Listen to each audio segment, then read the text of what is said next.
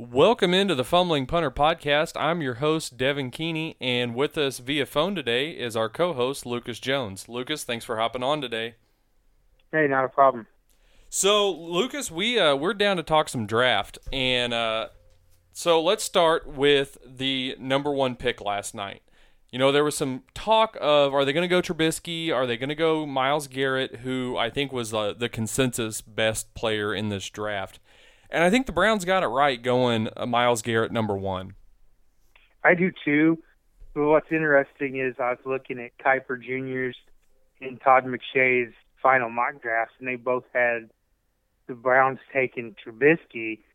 But then last night they were going on about how this is what the pick should have been and is and everything. And I, I just, they're just trying to mix it up for page clicks, I think. Yeah, oh, definitely. Oh, and talking a little football, I want to tease uh, later on in the show, we have an interview with former Mizzou wide receiver and former New England Patriot TJ Moe. So stay tuned for that. Big interview for us. Uh, I think we had a really good conversation, or I did. Lucas wasn't able to join. Uh, I think I had a really good conversation with TJ about football, uh, about the guys from Mizzou in the draft, and kind of his experiences going through. So stay tuned for that. So sorry I had to break away there for a second, Lucas. So I got to plug that popular interview. Oh heck yeah, we do. Uh, so let's talk about what happened after Myles Garrett. So I was watching the draft live last night, and then it popped up on the screen. The Bears traded up from three to two, and I they gave up a lot, you know, to I mean when you're thinking you're moving up one spot and the 49ers weren't looking at Trubisky. Uh, I think they were taking Solomon Thomas all along and they got two third rounders and a fourth rounder to move back one spot and pick the guy they were going to pick at 2. Yeah, they uh I mean, it's smart on the Niners part. The Bears was just Bears fans are just beyond themselves last night and today and I know the Bears must have really liked him, and the Niners say there were other teams wanting to move up to that spot, so I guess the Bears felt like they had to beat any other offer. Yeah. And the interesting thing about it is that the Niners were able to, I think they used one of them extra picks. The fourth rounder. When they moved up back uh, to, I don't remember what spot it was. At 31. Draft. they moved to 31, and they were able to get Reuben Foster, who fell.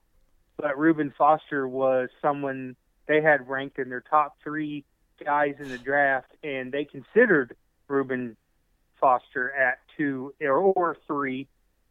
So they feel like, I mean, the Niners had a great first round. They got two players that were atop their board. Yeah, I mean, I talked to a 49ers fan that wasn't Richie, our loyal listener.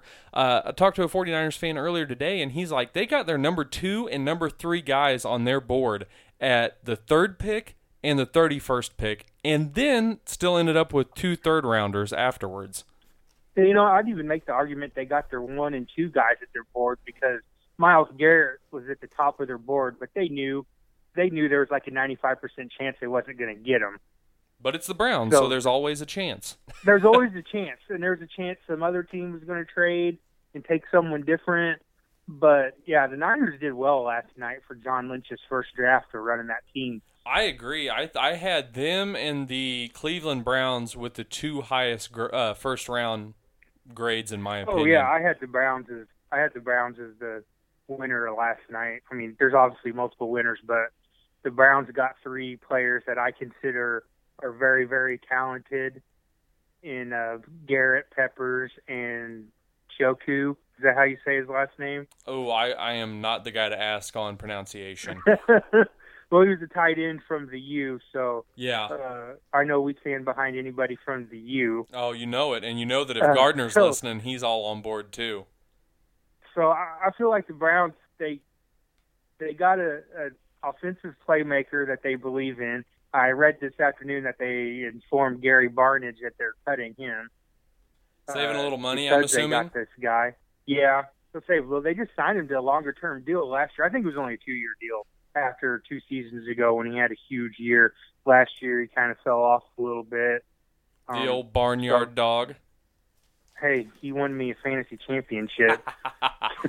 so, uh, I I think the Browns may listen to the podcast because I said all along take the best skill position defensive players, defensive linemen that you can get, tank this year, and then go all in on Sam Darnold next year. Thing is, if they just so happen to win more games than they need to this year, you know, say they win four, but the Niners only win three or whatever, the Browns have the ammunition to move up next year in the draft. They own the Texans' first two picks next year. Yeah. Which, you know, likely the Texans' defense will carry them to, you know, at least eight wins. So if Deshaun Watson carries them to another two or three wins, Texans would be 10, 11 team uh, win team that goes to the playoffs. So they're going to kind of have a, a pick in the 20s likely. But I mean, teams love first round picks, so the Browns will have the ammo to move up. Yeah, and I would say that the Browns uh, probably biggest two competitors for that number one overall pick will be the San Francisco 49ers and the New York Jets, who appear to also be all in on tanking for Darnold. Right, and let's. I mean, I. Mm, I don't know. We just have to see what plays out in the next six rounds maybe this second round the Niners take Davis Webb or uh, Peterman or someone else and think that's going to be their quarterback of the future. But it's hard to say. But I'm on board with both teams waiting next year for a quarterback. Um, you'll have Darnold and Josh Rosen, and there's a few other guys. Yeah, I actually had a conversation with uh, uh, our gambling guy, Easy E, today, and we had to bet a lunch on uh, whether or not Lamar Jackson was an NFL quarterback. I said, no way Lamar Jackson is an NFL quarterback. Uh, he may not be, but he'll be drafted, so.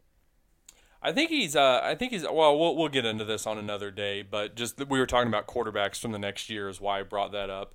And uh, if Josh Rosen keeps that mustache, that could lead him to be elite. Yes, I agree.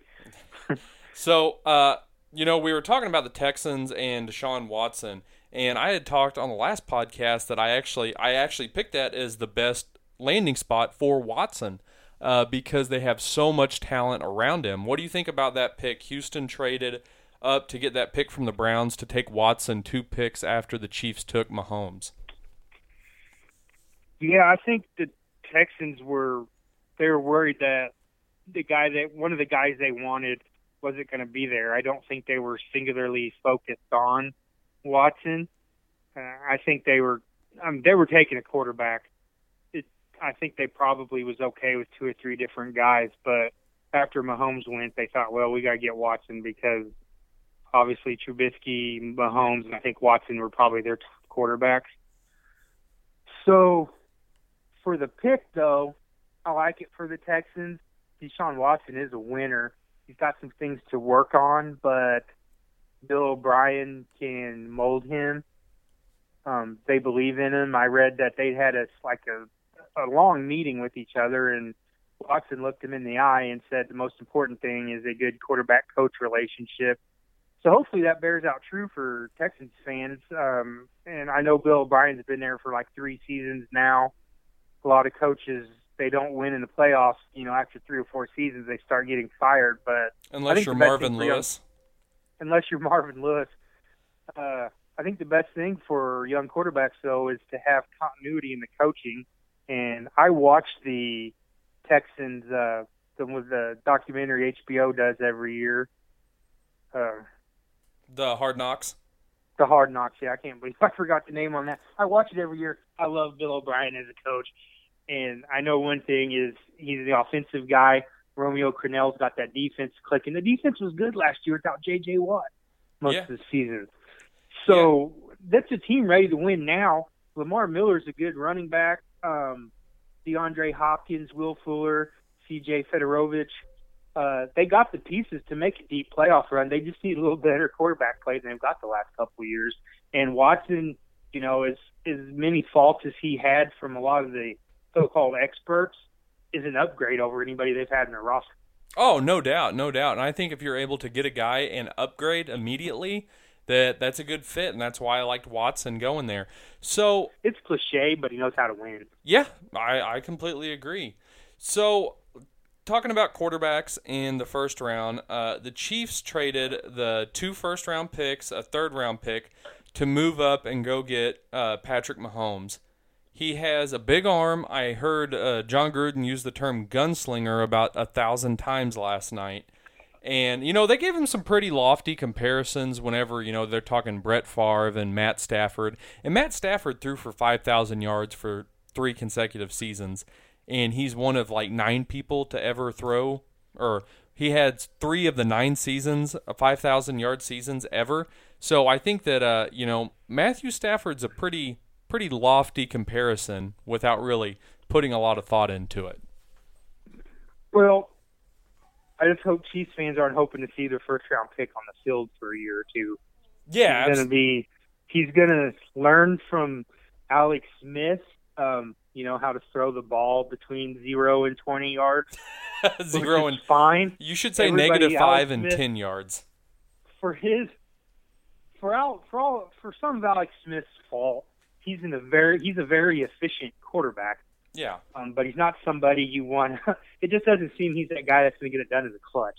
I've seen that too many times the last couple of years um, in the Chiefs. And I'm not saying Mahomes is going to be clutch, but he's got a big arm, and I like him.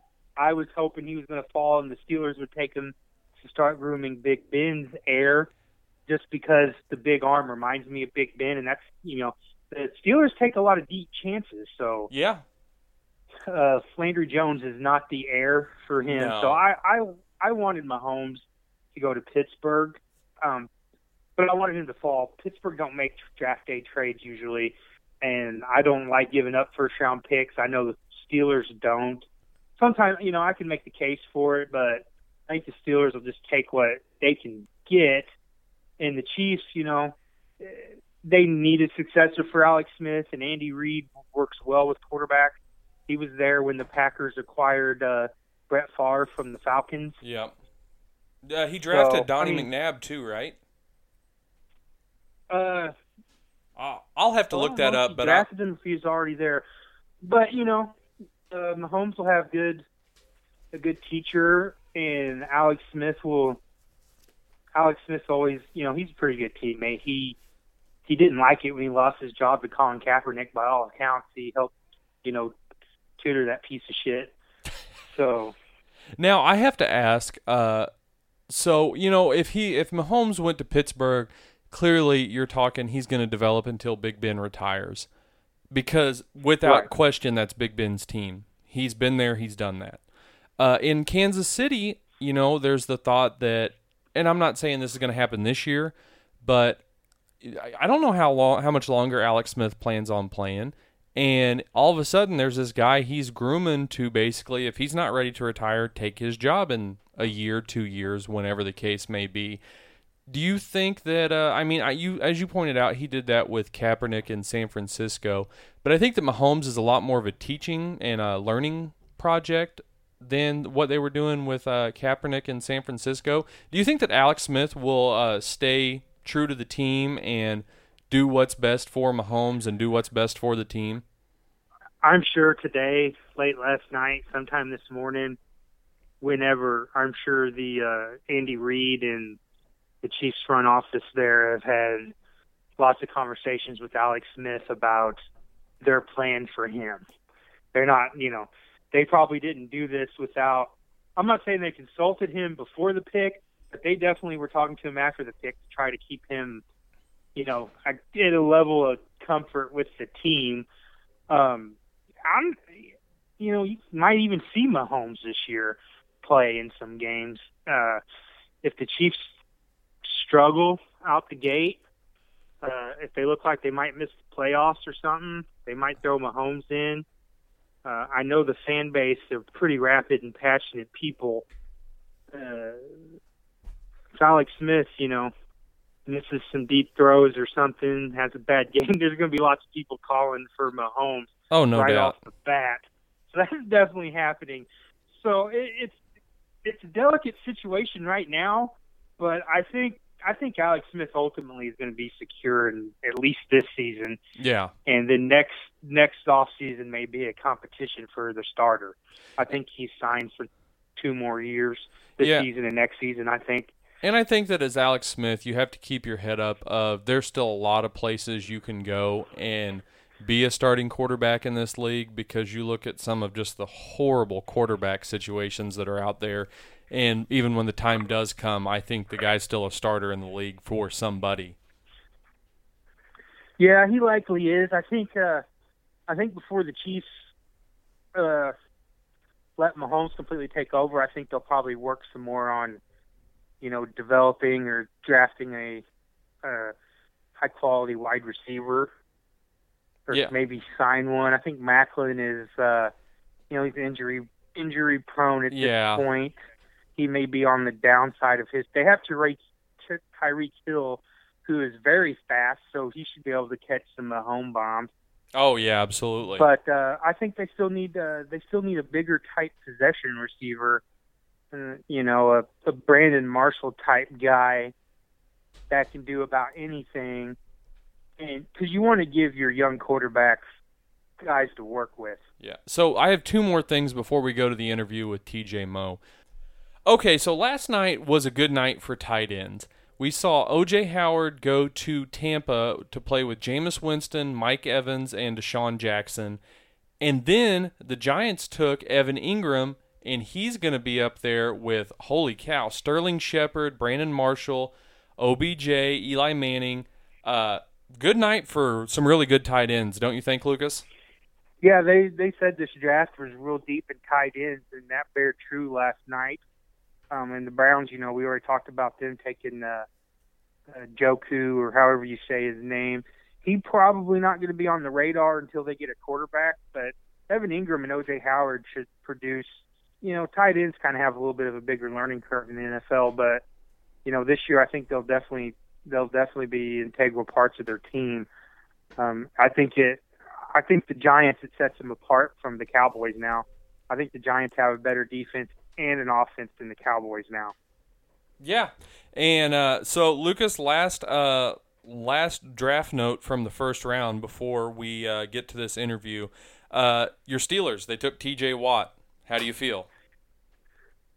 You know, I was happy with it. Uh, I had pegged them. I had two guys I was really wanting them to take if they fell. Uh, Tak McKinley um, and Jabril Peppers. They were both gone before. And I was sitting there like, there's T.J. Watt and Reuben Foster. They're going to get one of them guys, um, either one they want. And they took Watt. I like it. If he's 70% of his brother, then he's going to be a good player. Um, so, you know, uh, Randy asked me last night if I'd rather have Reuben Foster or TJ Watt, and I'm no dummy. Reuben Foster uh, has a higher ceiling, very talented, um, but I think the Steelers wanted to maybe go with somebody that, you know, they feel like they'd probably stay out of trouble a little more than Foster would, because the Steelers have a hell of a time with some of their guys uh, staying off the dope. yes, they do. All right, so let's get to that interview with T.J. Moe. Welcome to the show, former Mizzou wide receiver, New England Patriot, and current host of The Hard Line on 590 The Fan in St. Louis, TJ Moe. TJ, thanks for joining us. Yeah, man. Thanks for having me. So, when I told a couple of Mizzou alumni friends that you were going to be on the podcast, their first response was, That man should never have to buy another beer in Columbia after the Mo miracle. Has that been the case for you when you go back? Uh, people in Columbia have always been great to me. When I, you know, even honestly, I think the people in Columbia are, are great, regardless of who you are. I just think it's a it's a really good town with nice people, kind people. Uh, but certainly, uh, after I played there, it's been nothing but uh, the best from anybody I've ever ever come across. Now, I, I do. Uh, I don't exactly stand out in a crowd. I'm I'm about the same size and height as your your local fraternity. But uh, anybody who recognizes me, yes, they are uh, very kind. Well, that's great. So, how has the transition been from the field to radio for you? Yeah, at first it was tough. You know, um, one of the I've always had an opinion, and so that's something you you withhold somewhat when you're playing, so as to make sure you don't hurt the team. A lot of guys sometimes put their foot in their mouth. I've I've done that in the past too, uh, and you very much have to filter according to what your coach approves of or, or what the team needs, what you can say. The radio is the opposite. You need to come up with an opinion. You have to come up with a strong delivery, make sure it's heard and it's clear and it makes sense. Uh, there is still that element of watch what you say to some degree because when you talk for three hours every single day on the radio, you uh, some things are just going to be clunky. You know, oh yeah. Like your remarks, you know this, doing your podcast. At, at some point, you're going to say some dumb things. It's it's somewhat depending on what you're talking about. And I think this is even more difficult with the way politics has infiltrated sports and how you have to discuss things like Colin Kaepernick and, and how all of that affects the team because there is the political side of it. And half of everybody disagrees with you. When you look at the country, you, you look at the popular vote last year, it was like you know 120 something million people voted it was split right down the middle just about so half of everybody agrees with what you say half of everybody disagrees with what you say it's more about the delivery and making sure uh, that it's respectful to people and that it's it is makes sense it's it's concise because what you i'm sure as you know uh, if you if you use the wrong word even with the right intent that can get you in a lot of trouble oh absolutely so i I think that I've always thought that you would be good, especially I saw you do some interviews whenever everything was going on at Mizzou. Uh, of course, you were graduated at that time, and I really, I really liked the way you presented yourself and the way you did deliver a lot of those interviews. So I'm really happy to see you, you know, doing your thing in radio. Yeah, thank you. Actually, it was um, that as much as anything I've ever done was a very delicate time in an interview. I ended up started out on Twitter, and I, I made a lot of people upset with things that I said. Now they, they the delivery on Twitter is difficult because you only get 140 characters, so you run out of words. You have to be very concise, and sometimes it's gonna um, it's gonna spill into the next tweet, but people only look at that first one. So I was all over Twitter, and then eventually I ended up being asked to be on CNN and Fox and MSNBC and a lot of other places. Um, and that becomes something that you re- i mean when you're talking about national cable networks those things now you really have to watch what you're saying because you know i can oh, say yeah. something on twitter twitter and it can blow up and whatever uh, like for instance the the guy at the blues game the other day a kid said something about pk subban said something like that effing black guy and the blues retweeted it and said, "We do not put up with that under any circumstances. That is not what we stand for, what we believe." So you can say dumb things. Of course, I would never say that, but yeah, my point is, Twitter can get you in some trouble, but probably nothing like being on CNN. uh, so that delivery, and and the thing is about CNN too. I tend to lean right with my political beliefs. So when you're on a network that opposes those beliefs, oftentimes they want to put you in compromising situations with the questions they ask, with how they pull out what you say, and then turning it some ways. Now, fortunately for me, the girl that interviewed me was great, uh, and and none of that occurred. And, and I really wasn't uh, trying to, to say anything more during the protest then this seems silly that we're firing a president who didn't have anything to do with this yeah and and that was that was my message but yeah that was that, that was a very delicate time you know that's at the university where half of the team agreed with it half of the team disagreed with it they all had to boycott uh, half of the campus agreed with it, half the campus disagreed with it. You have the faculty and the coaches, and it seemed like everybody was pitted against each other, and it was really a very destructive time for us. Oh, absolutely. So I'm going to switch gears here a little bit. Uh, the NFL draft is underway. Uh, first round was last night. Uh, this is kind of a process you went through just a few years ago, and uh, so I read something uh, with Mike Williams, the wide receiver from Clemson he said that a team asked him if he was going to kill someone, how he would do it in his team interviews. Did you ever have to answer any crazy questions like that? I did not, uh, and that is fascinating because I don't know what they're getting at there. What I what I would say is uh, probably I listen. I've watched a lot of CSI and all, uh, and I'm sure I could find a smart way to do that. But that's not a place I would ever want my mind to go because I think where the where the mind goes, the man follows. Oftentimes, not that you think about killing somebody, eventually you'll do it. I just don't think that's a place I want to be spending my time. I, I would far rather spend my time figuring out how I'm going to beat a man in press coverage than how I would commit a murder. Yeah, I thought that was that was almost an absurd question, or that was not almost. It was a completely absurd question to ask a guy that you know you want to be under your employ how he would kill someone. So I didn't know if there if that was a regular thing that happened in these team interviews, or if that was just a one guy asked one crazy question kind of thing.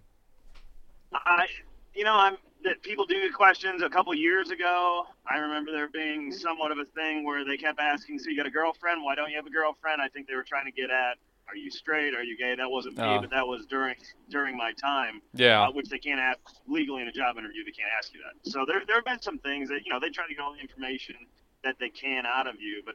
Your best bet when they get into those situations where it seems like a no-win is to deflect and just say, you know what, it's not something I want to spend a lot of time on and uh, you know, I, I- maybe guys like Aaron Hernandez are figuring out how to carry out murders. I'm trying to figure out how to be press coverage. If you turn on my film, I thought I did a pretty good job. You want to check that out? yeah, yeah, and uh, I don't blame you for going that way with the question. That's that was just an odd situation. So, Yeah. were you when you were with the Patriots? Did you get to spend a lot of time around Bill Belichick? I mean, he was very, he, he's a very hands-on coach. At, at Mizzou, Gary Pinkel was was not nearly as hands-on. Coach Pinkel coached the coaches, and the position coaches coached us. So I spent a lot of time with Andy Hill, who was a wide receiver coach. I spent a lot of time with Barry Odom, who was my punt return coach, uh, and the different special teams coaches. Other than that, uh, you didn't necessarily we would do crossover dinners and such, but but Coach Pinkel, you would meet with him one on one sometimes, but it wasn't like an every single day he came in. You would hear from him in team meetings, but it wasn't one on one. Belichick was very hands on. He would go, go by and, and coach every single player during a practice. He'd look at the defensive tackle and he didn't like where his splits was, so he'd go over there and say, "Hey, listen, there's no reason for you to ever have three foot splits. We're going to have you down at two all the time. I know how you did in college. It doesn't matter. That's not how it works here. Then he'd move over to the next guy uh, with with uh, the corner, and he wouldn't like where he's lined up. He'd say, "Listen, we always line up inside. You don't ever get beat inside. I, I know I saw you guys do it before. When you were with Seattle, it was heads up. Now we don't do that here. We're going to force them to go outside release. Okay, so you know it'd be one by one. He'd go to the next guy. Uh, so he was very hands on. He was a guy that very dry humor. He's actually a funny dude. You you don't get to see that. Really? Um, yeah, and and what's interesting about him is he would try to uh, get through his meetings, and he says things that are, I mean, they're, they're funny. The whole class, the, the whole uh, team would be laughing, but he's not laughing. He's kind of irritated that you're laughing and not paying attention to him anymore. So he's just waiting for you to stop laughing so he can carry on with his talk. Yeah, I, I, I could definitely see that from Belichick. So moving on to uh, back to the college ranks, uh, Missouri has a great in-state recruiting class in 2018, and Barry Odom and the Tigers are trying to keep those guys in-state. Uh, as a Missouri guy that played at Mizzou, how do you think he's able to accomplish this? Is he able to get all those guys to stay home? I don't know if anybody can get all. I mean, it, could be these kids could all be in LA, and I don't know that USC would get all of them to stay home. Yeah. Uh, like like Alabama, they could all be be sitting there in Tuscaloosa. I don't know if all ten stay home. Uh, maybe uh, if they do, if there's one place they would all go, it's Missouri. They're not all going to Oklahoma. They're not all going to Ohio State. They're not all going to Alabama. If they were all going to go to one place, it would be Missouri. Now there's ten guys, three in Kansas City and seven in St. Louis, that are national recruits. Probably the best haul that the state of Missouri high schools have ever produced in a single year. Some of them are going to be could be five star guys. Trevor Trout could be a five star guy. He's a defensive tackle out of Chaminade. Yeah. Uh, Michael Thompson, uh, um, uh, Ronnie Perkins, another guy. I mean, they got a bunch of dudes who can play ball. Cam Brown, a receiver. I mean, the, the kids can play, and uh, they all happen to be right here. Missouri's producing a lot of talent. If I'm Barry Odom, what I do, and what he is doing, of course, is I'm going back through all the guys, uh, and I'm saying, let's look at our first round draft picks over the last, you know, since since 2006, 2008. Jerry Maclin, he was a Kirkwood kid. Um, you go on through and Shane Ray was uh, he went to a I think he lived on the Missouri side. He went to a Kansas high school, so I'm not sure he's right there, but he's a Yeah, right on the kid. border. Yes, Charles Harris, he's a Missouri kid. You know, Blaine Gabbert, Missouri kid. Dorial Green Beckham, Sheldon Richardson. These are all Missouri kids that end up being first round NFL draft picks. Uh, I don't see any reason why you can't. And, and even kids that are again East St. Louis, Terry Beckner Jr. is probably going to be a first round draft pick.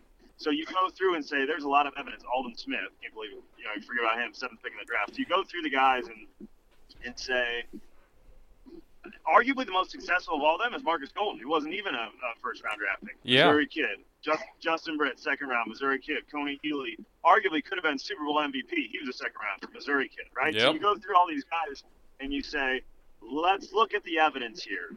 I, I don't know. Ezekiel Elliott sure seems like the outlier to me. That kid could succeed anywhere. Yeah. I'm telling you, you get pri- priority here. If you go to Oklahoma, yes, you're awesome. You're you're a great athlete, and I hope you'd make it. But don't you think their priority is going to be the Oklahoma kids, where they're going to have to recruit again next year? They're probably not going to be able to pu- pull that many Missouri kids every year. So they're going to put the priority on their kids. We our priority is on you. And by the way, if you show up here, we think we can win a national title. We got the dudes in place. We've been twice in the last eight years. Uh, not eight years, I guess ten years now. Uh, Missouri has been a half away from playing for the national title. 2007 against Oklahoma in the Big Yep. 12 championship game. If they win that game, they go to the national title. 2013 against Auburn. If they win that game, they go play for the national title. Instead, Auburn went and played the team that beat you, and they were right there and had the talent on both teams to do it. So it can be done here. And by the way, we've done it in two different conferences. How many people can say that? So we got the guys, we got the horses. It's, it's a different regime, but it's a lot of the same.